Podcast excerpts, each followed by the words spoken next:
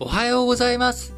2021年、令和3年9月13日、えー、月曜日、本日も新聞解説、ながら聞きをやっていきたいと思います。えー、本日は新聞休刊日ですので、えー、あちらのね、なんかの社説、えー、紹介とかないですし、えー、ニュースも、まあ、昨日日曜日でしたのでね、えー、2本だけお伝えして、えー、締めくくりたいと思いますが、まず最初、丸一としましては、日中、日本と中国の閣僚が相次いで、えベトナムに訪問しているという、まあ、こちらの話題をお伝えしていきたいと思います。えー、まず、9月10日、えー、中国のワン・イー・王毅国務委員兼外務大臣、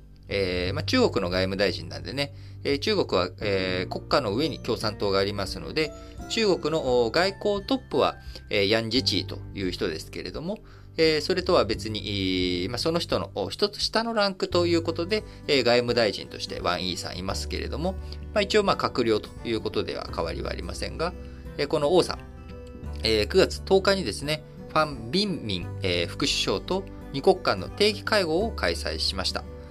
新型コロナウイルスの流行封じ込めに苦戦しているベトナムにワクチンを追加供与する考えを伝えたということで、翌11日にはグエン・フーチョン、共産党書記長らを表敬訪問し、関係強化を強調したということをしております。それに引き続きまして、9月11日に、岸信夫防衛大臣、日本の岸信夫防衛大臣が、日越、防衛省会談、日本とベトナムの防衛大臣の会談を開催し、え、日本からの武器輸出を可能とする日越、日越、えー、防衛装備品技術移転協定の署名を実施しました。えー、両国の防衛協力が新たな段階に入ったと表明し、えー、翌12日にはグエン・スアン・フック国家主席、ファン・ミンチン、えー、首相を表敬訪問したということで、えー、ベトナムに対してですね、日本と中国、えー、相次いで、えー、閣僚を送って、えー、関係強化に努めているということになっています。えー、ベトナム、地政学的にですね、東南アジアの要衝であるのとともに、えー、まあ、東アジアと言っても過言じゃないような地理的な場所にあります。えー、古くはですね、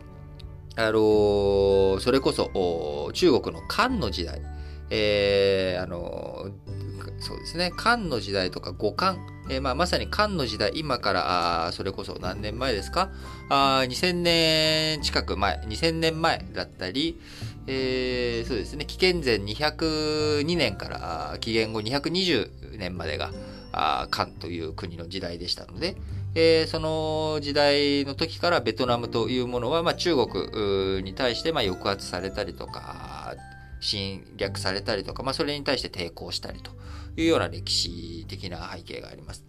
えー、その後、近しいところではベトナム戦争という形で、えー、アメリカと戦争をして、えー、非常に強力なあ、ね、アメリカ軍に対して、まあ、最終的に勝利を収めるということをしているわけなんですが、えー、ここでもですね、よく、まあ、あのーこう、冷戦構造の中でね、ベトナム戦争行われてますんで、共産勢力がアメリカに対して戦った。なので、えー、中国とベトナムの関係というのは仲がいいんじゃないかというふうに思われている方多いかと思うんですけれども、実は、あそのベトナム戦争が終わった後にですね、えー、中越戦争、中国とベトナム戦争をしています。えー、どちらもですね、要はベトナム戦争で、まあ、あの、中国、中国じゃない、ベトナムが、えー、自分たちの勢力、大きく進展させていったわけですね。えー、で、そこで、えー、東南アジアの各国、共産国に対しての影響力が強まっている。まあ、これに対して、えー、当時の中国というのはですね、あのー、文革、文化大革命という、まあ、国内の大混乱があって、ようやくそれが落ち着き始めてきた。で、落ち着き始めてきてるんだけれども、じゃあ、えー、毛沢東死後、誰が権力を握っていくのかという権力闘争の中で、まあ、鄧小平という人が力をつけている。で、その鄧小平という人が、あ力を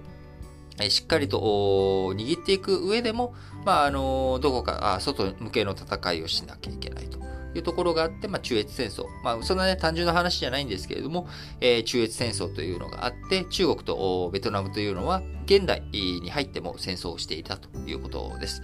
で、その戦争をしていて、えー、その縄張り争いとか、今も、えー、南沙諸島、スプラトリー諸島の領有権問題、えー、こういったものもあって中国とベトナムというのは、どちらかというと仲が悪いというような状態になっています。で、その中、このベトナムの地政学的な重要性、ASEAN 諸国の中でも中国に対する反発感、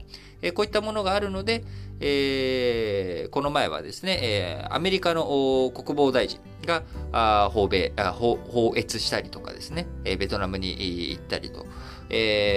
その、まあ、中国に対する敵対勢力が相次いで、ベトナムに、こう、ね、秋波をこうこっちおいでよという外交を展開しているので、中国としてもまそのままほっとくわけにはいかんということで、まあ、関係強化に動いているということになります。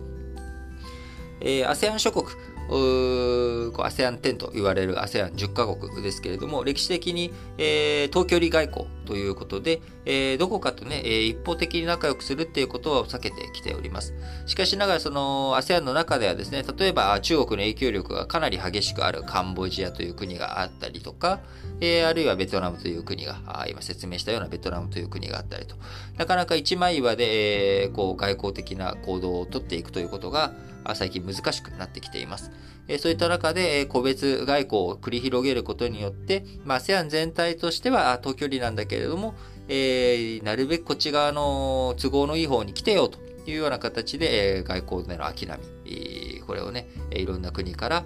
受けてくるということになるのかなと思います。